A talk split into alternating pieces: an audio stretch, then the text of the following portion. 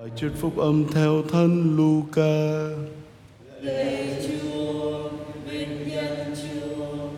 Ngày ấy Maria trỗi dậy, vội vã ra đi tiến lên miền núi, đến một thành xứ Judea.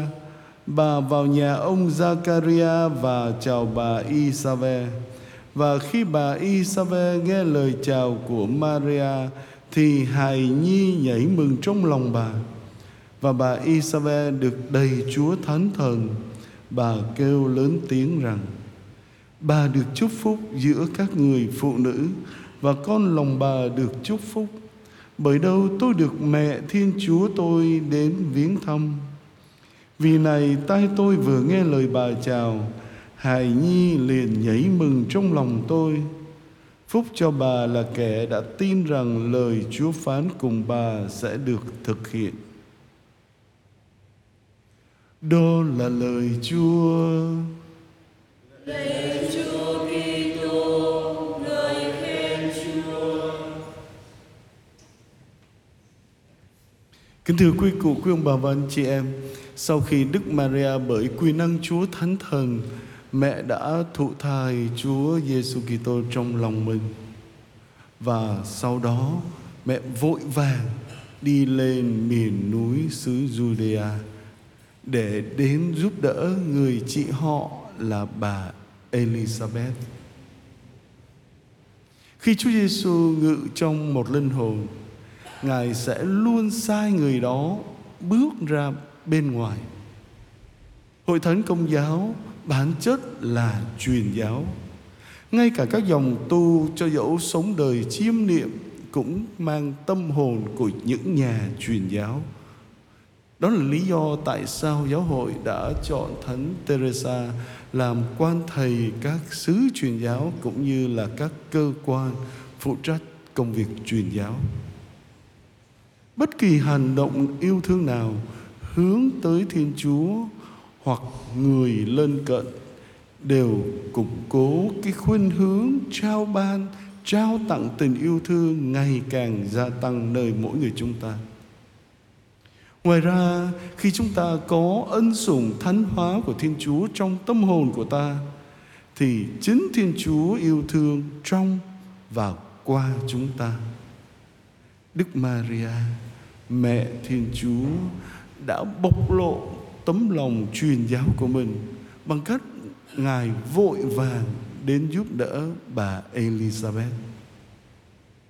Tình yêu lớn lao của Đức Maria thúc đẩy khiến mẹ bắt tay vào hành động và tiến bước dấn thân vào cuộc hành trình dài 90 dặm từ Nazareth đến En Karim.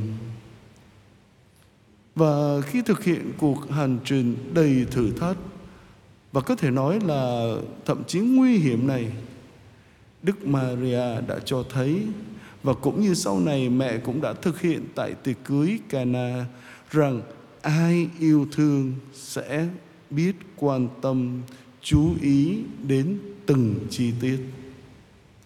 Mẹ cho thấy rằng khi ta yêu thương ai, ta sẽ làm bất cứ điều gì có thể để giúp đỡ người ấy, cho dẫu ngay cả khi ta phải trả giá bằng sự hy sinh đáng kể. Chúng ta có thể tưởng tượng được rằng đây chính là đức hạnh của đức maria đã có ngay từ thời thơ ấu là những tông đồ truyền giáo chúng ta cũng được kêu gọi sống như Đức Maria. Vậy tôi có hăng hái yêu thương, tận tâm phục vụ những anh chị em đang cần sự nâng đỡ, những sự giúp đỡ cụ thể của tôi hay không?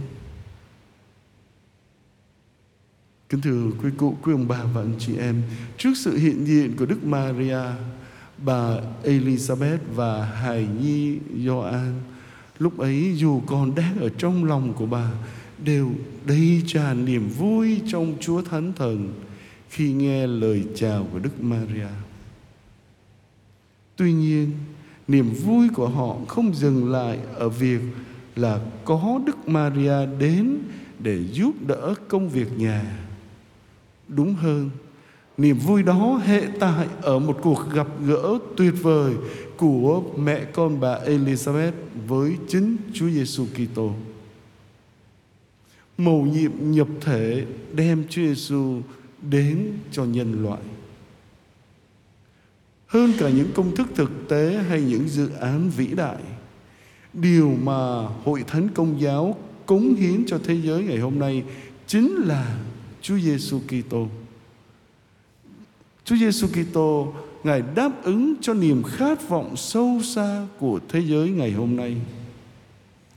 Vì vậy trong nỗ lực tông đồ của mình, chúng ta phải ghi nhớ tính trung tâm của việc thông truyền Chúa Kitô cho các linh hồn.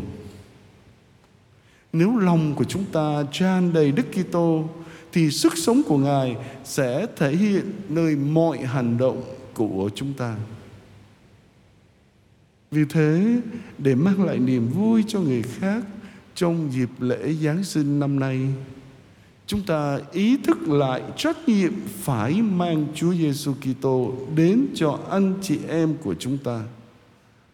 Ngài là món quà tuyệt vời nhất mà chúng ta có thể mang đến cho những người mà chúng ta yêu thương. Tất cả của cải vật chất trên thế giới đều không thể so sánh được không chia sẻ Chúa Giêsu, chúng ta không trao tặng cho những người thân yêu của mình bất cứ điều gì thực sự là trân quý nhất, bền vững nhất. Mang theo Chúa Kitô trong lòng và trao ban Chúa Kitô là chúng ta trao ban tất cả. Lạy Chúa Giêsu, Đức Maria mẹ của Chúa muốn con học theo gương của mẹ. Mẹ truyền cảm hứng cho con để con mang chúa đến với những người khác trong mùa giáng sinh này. Con biết còn rất nhiều người đang rất cần chúa trong cuộc sống của họ. Đó là những người đang cần ơn tha thứ của chúa. Những người khao khát tình yêu và sự hiện diện của chúa mà có lẽ họ không hề biết. Con ý thức rằng mối tương giao yêu thương của con với chúa không bao giờ được giữ cho riêng bản thân con. Đó là một món quà, một ân sủng, một ân phúc, có nghĩa là phải được chia sẻ.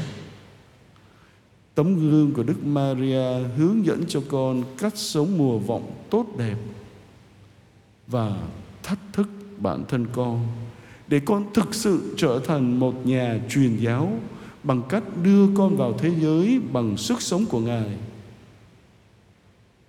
Lạy Chúa Giêsu, hôm nay nhờ ân sủng của Chúa, con sẽ tìm cách chia sẻ Chúa với một người khác bằng lời nói hoặc bằng một hành động của con. Amen.